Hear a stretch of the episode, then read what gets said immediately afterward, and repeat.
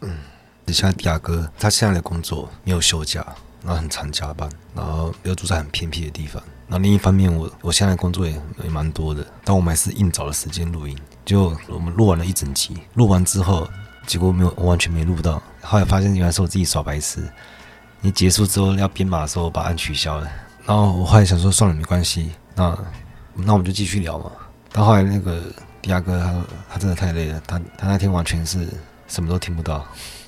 我就说好吧，所以今天就我一个人了。我想说，反正平常很爱自言自语，我只是把。平常心里自言自语的话讲出来而已嘛，所以我今天就不跟你们闲聊了。因为有时候我们我们读哲学，有时候也是很需要有严肃性的，但你同时要具备另一个能力，就是你要可以解构它，你要可以嘲讽它。但这个能力两个都都需要具备的话，是一个呃哲学的基本要求。嗯，好，欢迎到今日哲学为你提供最新的哲学资讯，我是婊子。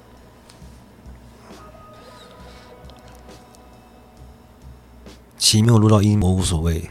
说过的话，我不想再重复说了。但是我可以拿我没有录到音这件事情嘛，我刚好就可以跟你们聊聊，呃，一种时间性结构，趁这个机会向你们施展魔法。我告诉你要怎么样改变过去。这其实过去它并没有消失，它只是跑到背面而已。就像我录音，我没有录到，它没有消失，对，它只是跑到后面而已。过去并没有消失，就像我录的节目一样，我没有编码，我按取消了，它其实没有消失。它只是被取消，跑到背面的，它就意味着什么？它其实就变成未来，它要重新变成未来，它就像重新排队一样，就排队排到我的时候，它不让我进去，没关系嘛，我重新排队一次。我录完音之后，它就要编码嘛，但我把按取消了，它没有被符号化。那其实这是我们意识里面，就是那些它已经符号化，但是你没有意识到它的东西，就是它有符号化，但是你根本完全不在意。它就会回去变成新的未来，然后重新排队，看会会不会被你当下体验到，被你第一人称这样子符号化的体验。所以如果当初我编码成功，如果现在如果你们现在有听到这一集的话，那就代表我编码成功。就是我没有把它按取消，它被符号化了，它可以被我们意识把握到嘛？它就会成为你现在听的节目，它就会成为什么？它其实就成为历史。被符号化的话，就有被当下体验到嘛？它就变历史。然后这个历史，它会影响这个。编码系统，它是会让它更新的。就像我没有录到我的节目，但是它会影响我做节目的方式。就像我现在在讲的东西嘛，如果没有发生这件事情的话，我没办法谈论它嘛。那我可以谈论它，就是因为它变成历史，它会从过去不停的影响我当下。我们还是发现，其实并没有这种跑到背面的说法。其实你应该把它看成它处于存在与不存在之间，就是这个没有发生的事情。就像你要跟跟你女朋友或男朋友分手。你的同事离职，或者你的家人离开，你就你会发现一件事情，就是他没有办法在当下体验的。本来你们之间会有很多事情会发生的那个可能性消失，所有会发生的事情都不会发生了。就像一个演员，他拿到的脚本，他的戏份完全被删光光了。但是我们知道，我们是可以改变过去的，完全是做得到的。它变成两个状况，第一个就是它要么存在，要么不存在。就像我，如果我跟你们说，我上一集没有录到嘛，搞不好这件事情是我编的，它从来没有发生过，它没有当下化的可能性，根本就没有这件事情，全部是我瞎掰的。不然就是这件事真的有发生过，就像是如果我之后可能发现，哎，其实它真的并没有消失，我还是可以从哪个地方挖到它，然后重新编码的方法，那一集节目可能就变成我有录到，这都有可能发生的。所以要么是，要么是它完全是不可能存在，要么就是它本来就是这样子。像我上集才讲到嘛，我是相信这个世界是有奇迹的，这就意味着说我是相信有不可能性的。那有不可能性就代表说这个世界是不能被同一套符号秩序给定位了。就像不可能性不是什么几率很小的事情，是它不可能会发生，它几率是零，但它发生了，这才叫奇迹嘛。就是世界这一套秩序，它居然可以颠覆秩序，不可能会发生的事，但它发生了，它就会变成说。其实本来就是这样子，然后我讲完之后，隔天奇迹就直接降临在我身上。我那天提早一点进公司，然后因为我的办公室是一个玻璃门，要刷卡进去。我要靠近门卡的时候，我就看到玻璃门的反射那边有一坨东西，转过去看是一只鸟，一只鹦鹉。然后我就跟那个鹦鹉对看。这时候我同事也刚好进公司，然后我就叫他：“哎，你过来看。”他可能也很喜欢鸟啊。他说：“哈，你等我一下，他把他的包包、什么吉他什么先放放回座位。”然后跑过来，然后就他跑过来的时候，我就在对那只鸟哼歌，然后哼一哼，它它就开始拍翅膀，然后飞飞飞飞飞到我肩膀上，我就感觉自己好像那个迪士尼公主一样，我一哼歌，鸟都可以召唤了，然后他就在我的肩膀上散步啊。我同事拿手机一直拍他，然后他说：“哎，他他传到一些社群，看今天可能早上有没有人鸟走失，因为我们发现他的脚上有脚环嘛，有脚环就很明显代表是有主人的。后来今天来了很多同事，然后他他就一直一直在我肩膀上不走，就强制认亲。然后我同事就把他的面包、他的杯狗早餐拿给他吃啊，他也吃，然后就在我肩膀上当餐桌这样吃，然后吃完在我肩膀上散步。”从左边走到右边，从右边走到左边，而且他真的很亲人，就很亲人，很会撒娇，一直靠近我脸颊来蹭我，然后咬我的胡渣什么，然后我就边喝咖啡边陪他吃他的早餐，然后吃完之后他说啊，我要回去工作了，我就走回我的座位嘛，然后他就跟着我回我的座位，然后打开电脑，他在旁边看，我想说啊，你如果你要陪我上班也可以啊，对。那个过一阵子，然后我同事也进来上班了，然后我同事一进来，他说是哎，是鸟你养的？但是我感觉他不是很，感觉他有点反感啊，但是也没说什么。我我说不是啊，他他那个可能是附近的邻居吧。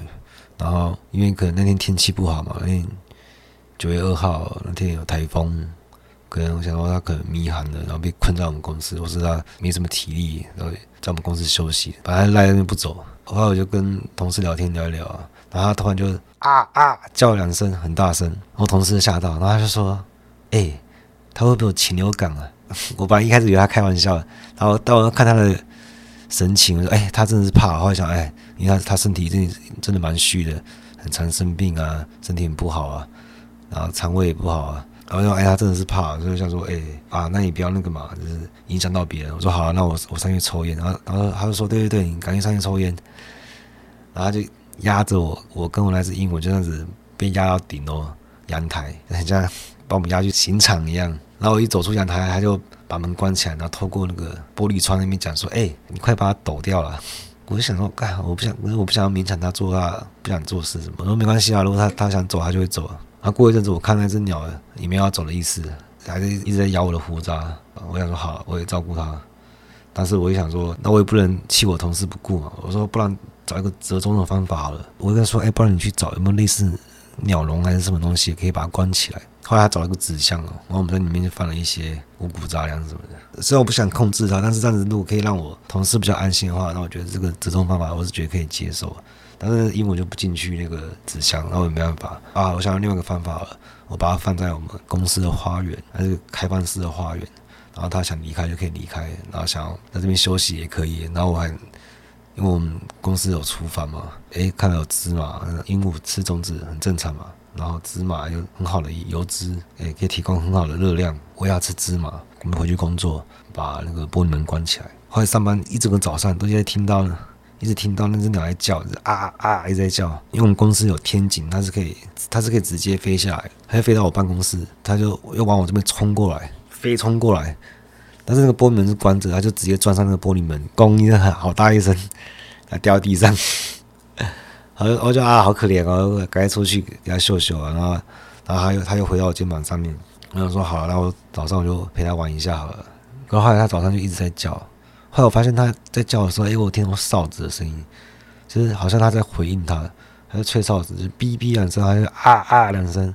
我就想说，应该可能是住附近，就是他主人在叫他回家吧。但这样也好嘛，主人找到他，他就吹了一个早上，到中午他还在吹。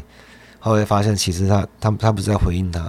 他其实，在回应房东是说：“他说不要不要，他不想回去了。”还有我要吃饭前，我喂了他一次。然后我想我我先出去吃饭嘛。吃饭回来之后，回公司在在一楼就听到他在叫。走上楼的时候，就看到有一个大婶在抓鸟，我就觉得很奇怪。我在想说大婶哪来的？我一回座位，我同事打给我，他说：“哎、欸，你这边楼下有个大婶在抓鸟。”我说：“对啊，我看到了。”然后他跟我说。他是他说他是住附近的人，然后他是一个日本人，他是爱鸟协会的，他是住附近，然后听到他的叫声，一路听叫声跑过来找到我们的，然后说他认识很多爱鸟的社群，他可以帮忙找的，对，但是他抓不到那只鸟，所以他说他想要找那个找我下去帮他抓，我说哦好，我就下去，我下去我就想要跟他讲说，哎，其实那个我听到他主人在吹哨子，就是他如果他想要的话，他其实可以就是你知道直接飞回家就好了。然后我就把手伸出去，然后叫那只鹦鹉过来，然后鹦鹉也真的就飞过来，它还停到我肩膀上，才刚停没多久，那个大神就往我飞扑过来要抓那只鸟，哎，我自己也吓一跳，然后那只鹦鹉也吓一跳，还要还要飞走了，我想说干破坏我跟鸟之间的信任。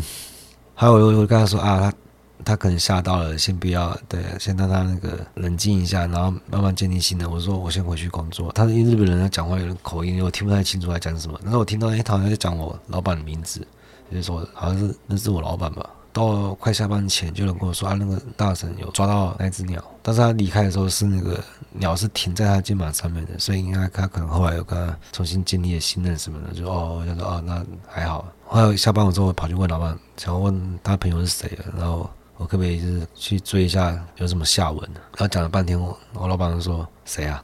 他完全不认识啊，他连不知道，他连公司有鹦鹉这件事情都不知道，然后这个。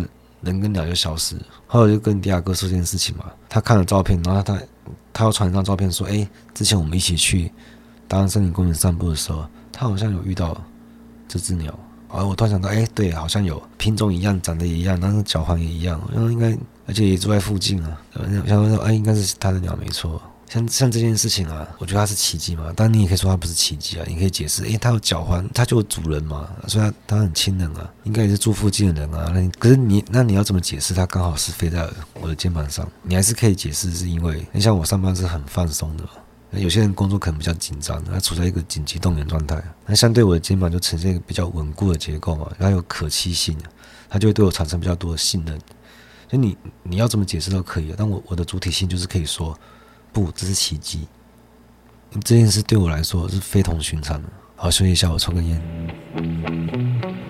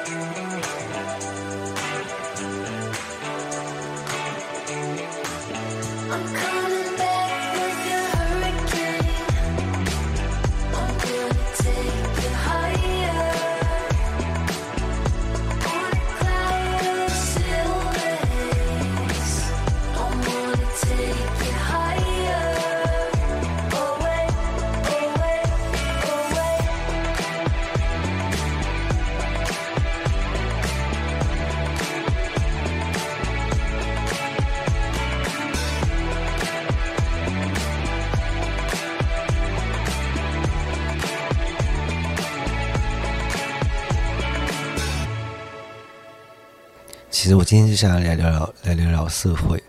什么是社会？什么是人的本质？是一切社会关系的总和。我一直想聊聊聊这句话。这句话是马克思的名言，它也是被很多人误解的一句话。哲学家说的话很容易被人误解，就是这样子。因为如果你真的了解马克思的思想，你不会断章取义从字面上去理解，而且你也不用真的完全了解马克思的思想。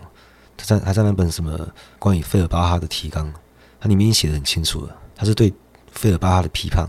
好，我直接先说答案。什么是人的本质啊？答案就是人没有本质。马克思认为说，具体个人的本质是不必要的，没有必要预设这种东西存在啊，因为本质就是普遍的概念嘛。你可以这样理解，因为我们常说人类，人类的类，这个类就是它就是本质啊。你需要这个本质才能被归类成人，变成抽象的本质，它限于具体的人存在。我们以前就说过嘛，人类不是动物啊。我们不是为了人类这个种族的存亡而活的嘛？当然，以前的人会的确会这样想，但历史已经运动到现代了，我们已经不是前现代的人了。女性有生育权嘛？她她可以拒绝生育，因为女性不是生育的工具啊。人不需要依赖一种本质来定义自己是不是人类，或者不说依赖，人类不需要被所谓抽象的本质所笼罩，因为我作为活生生具体的现实的有血有肉的个人存在。我还需要什么本质啊？就没必要嘛。所以还是有些人会把这这句话误解成人是有本质的，而这个本质是透过社会关系的总和显现出来的。例如说，我在社会上，在公司里有同事哦，有上司，有下属，有老板，有员工嘛。像我在家里有父母，兄弟姐妹啊，我的本质是被这些社会关系构成的。那他所谓的本质，其实就是人设。只不过这个设定不是由自己决定的，而且你也不能改变。它就像你的宿命一样，是由我处在社会关系上那个节点来决定的。如果我出生在三级贫户的家庭里，我身边都是一穷二白人，那我的本质就变成什么？社会底层吗？那含着金汤匙出生的人，他的本质就是精英吗？这不就是在用户等级制吗？这种意识形态是很保守、很迂腐，而且它是很反动的。现在还是很多人被这种意识形态洗脑，觉得再怎么努力也比不上头好胎嘛。我觉得你刚出社会这样想，我觉得算了。但是如果你已经出社会一阵子，已经是一个社会人士了，你如果你还是这样想的话，就太天真了。不要让社会弥漫一股惰性了，对吧？难道你是想要成为阶级固化的帮凶吗？之前不是有人在讨论做外送，他算不算是社会底层？你说到这个，其实我每天早上我也是会去外送。我是帮我们公司外送啊，因为我们公司楼上是办公室，然后楼下有厨房，有做一些健康餐。那其实外送本来也不是我的工作，只是因为一开始呃就人手不够嘛，然后我我跟同事也蛮好的，如果需要帮忙我就会帮忙。然后后来我就发现固定会订餐的很多都是都是老人家，然后有些可能是退役的农民啊，有些是行动不便的啊，或是失智的都有。如果是我我去的话，我希望人多做一点，我都多做一点嘛，就是帮可能帮他们送上楼。或者干嘛寒暄几句，然后关心他们，好，我就跟他们变得很好，就是每天去看他们一下，我也蛮开心的。然后到了有一阵子之后，啊，他们人手够了，就是可能就不需要我去帮忙，帮忙去跑这样子，那我就要跟那些老朋友一一告别了。我就过去，然后就跟他讲说啊，那之后可能就比较少可以见到你啊，你要保重身体啊，这样讲啊，讲得很感人的。然后那个那个 baby 一直说啊，好好好，他手一直伸出来，一直要。一直要拿我的餐盒，我的感性时刻，到底肚子多饿啊？但是后来人手不够，我又继续跑，一直到现在都是。可是我我不觉得我是在外送啊，我好像在做关怀反思一样。我不是有意识的去做好事，说啊我要回馈社会，我要做什么什么。我是直接参与到社会活动嘛，像有需要帮忙我就会帮忙。但是你说有些救灾行动什么，它的确需要组织，需要动员。可是你也是要到现实中去了解嘛。不然，大家都捐物资，大家全部捐食物，就一条被子都没有，那也是浪费啊！但这样也不对啊！就在现实中，在实践中，跟每个环节发生关联。就像那个他说，那个爱鸟协会的那个大神，就是其实人不需要透过爱鸟协会这个组织的中介，才能表达出他爱鸟嘛，这没有必要啊！你可以直接爱鸟，像像那只鸟就比较爱我嘛，我我也不是爱鸟协会的人啊，所以。头衔这种抽象符号都是很虚的，你自己想说，像学校的主任跟保险业的主任，你觉得会一样吗？总之，外送是不是社会底层这个事情，不是这样看的，它也可以是社会的软流。那我我们一直讲社会的时候，那那到底什么是社会？大家都知道社会是什么，但没有人看过什么是社会啊，你又看不到一个具体结构的社会在那边。有人就会把这句话理解成说，社会是人的总和，就是所有人加在一起就是社会。那进一步一个问题说，那人又是什么？如果我们公司是社会的缩影，像我们公司里面有人爱鸟嘛，我也是很喜欢鸟，但是有人会怕鸟，也是有嘛。然后有同事也会来喂鸟啊，或者搞不好有人想要偷鸟。我这边顺便说一下，康德为什么说不得偷窃？因为康德的道德律是建立在理性的基础上嘛。就他所说的普遍法则，其实如果这件事情普遍化会带来自身的消亡，那就不符合道德律。就拿偷鸟来说，你要偷鸟，这个前提是什么？就是这只鸟要有主人嘛，这个主人要有这只鸟的所有权。那我们普遍化就变成说，每个人都偷鸟，那这样会造成所有权这个概念消失了，大家会变成没有东西可以偷啊。那偷窃的前提消失，偷窃自身也消完了，所以它不符合道德律。但是看着没想到的是说，所有权这件事情能不能普遍化？我们说回来，社会就像我们公司，每个人对鸟的态度都不一样嘛。那如果这时候有人跳出来说他想要吃鸟，大家会怎么想？大家就会想说你有没有人性啊？对。这个人性就是抽象的本质啊，因为我们我们看不到社会，但其实我们也看不到什么是人性啊，因为我们只能看到人的表面嘛，我们只能看到具体的人，但你不能说这个人他为什么是人，因为他有人性，这样就变成说有种动物它是双腿站立行走的，然后它双手可以操作工具，再加上因为它有人性，所以它是人，你不能这样讲。如果你用人性来定义人的话，那谁来定义人性？当然就是掌握话语权的人了。用马克思的话说，就是市民社会。那些生活比较体面、过得比较安逸了，他们会掌握话语权。被压抑的人是什么呢？就是像我们家附近也是一样。小时候，我跟我朋友都叫他们“魔山一族”，然后就是他们皮肤有一些干癣还是什么的，然后常常对空气臭干软胶的，他们就不会认为他有人性。其实他就把它当成动物在看。所以，人是社会的总和的时候，他是不包括这些人的。因为这个社会是属于市民社会的，它会排除掉一些人不人鬼不鬼的，或是看起来很粗鲁、很野蛮的、听不懂人话、不可教化、不理性的，它都被排除掉。甚至有些长得丑的、比较笨的，都会被排除掉。因为我们看不到社会，看不到什么是人性，但是你感觉到什么叫没人性，它就会造成这种结果，就是排他主义啊，把他们当成对立面。这些魔山一族的人没人性，你看他们多粗鲁，反过来就是我多有人性。你看我我多有礼貌，你看我衣服多干净，我看起来。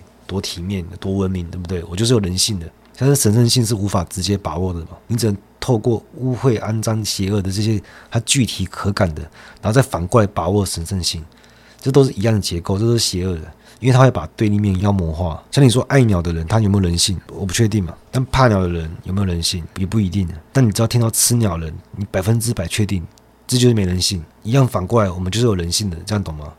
然后我们这群有人性的人，就可以当成社会的总和。流放那个想吃鸟的人，因为社会也是抽象的符号，我们看不到社会，他也是透过非社会的东西来把握。那掌握话语权的人，他就可以再进一步去设定什么是没人性的，去排除掉他的同伴。你可以进一步说，跑外送的都是社会底层，把他们排除掉；然后没有受到良好教育的，没有文凭、没有外语能力的，把他排除掉；然后长得丑的，没有交过男朋友、交过女朋友的，单身的也都排除掉。然后什么喜欢宫庙文化的、身上有刺青的、抽烟的、八加九的都排除掉了。他可以一直排除、一直排除，来确定什么叫人。然后像我们公司就可以把吃鸟的人排除掉嘛。然后渐渐的怕鸟的也排除掉了。然后之后长得像鸟人、人模鸟样的也排除掉了。他就是把对立面当成镜像，来确定自己是有人性的。他在照镜子，这都是符号学拟制，这会造成阶级压迫。用人性来定义人，再由有人性的人来组成社会，然后他们就可以合理化阶级压迫，因为。被剥削的人，他想反抗的时候，他们就可以把它当成暴民。所以说，马克思意思是人的本质这个预设的东西，它不过是社会关系的总和。这个总和指的就是你必须透过一个对立面来建构，然后伪装成普遍的，说所有人都是人。这个总和内在是有对抗性的，像赢的人叫外送，输的人跑外送。但是呢，连机车都没有，连手机也没有，他他甚至连身份证都没有。他没办法成为外送员，他们不是人，所有人不包括这些人，那些被排除在外、被压迫、被剥削的人，他不被当成人看啊。其实当初雅典那个奴隶主跟奴隶的关系嘛，他们被当成社会的最最最底层，然后在他们之上就是社会。其实一开始答案就说在前面嘛，人不需要透过什么本质来定义什么是人，只要你是人，你直接就是人。你爱鸟就是你是直接爱鸟，你不用再透过一个爱鸟协会来代表你爱鸟，然后社会就直接承认你是人。不要再去思考抽象的本质了，因为人在不同的社会关系之中就会做出不同的行为，它不是依赖你的本质。你能参与社会活动，对社会有影响力，就算再小的事情，你对别人嘘寒问暖都可以，你就是有人性的，是社会化的人性，你不需要透过。那些既得利益者定的标准，然后来看自己算不算是个人。他人的标准就是拿来压迫的工具啊！你需要理解，不是我在解放你们，你要把自己理解到这一点，你们才能解放你的思维啊！你才能真正做自己的主人，你才能真正不做奴奴隶啊！所以我们才要做不可能的事，注定失败的事情，因为只有不可能、几率是零的事情，它发生了这个奇迹，它才能颠覆秩序。好，所以什么是人的本质？是一切社会关系的总和，就是这个意思。那我们今天聊到这，拜。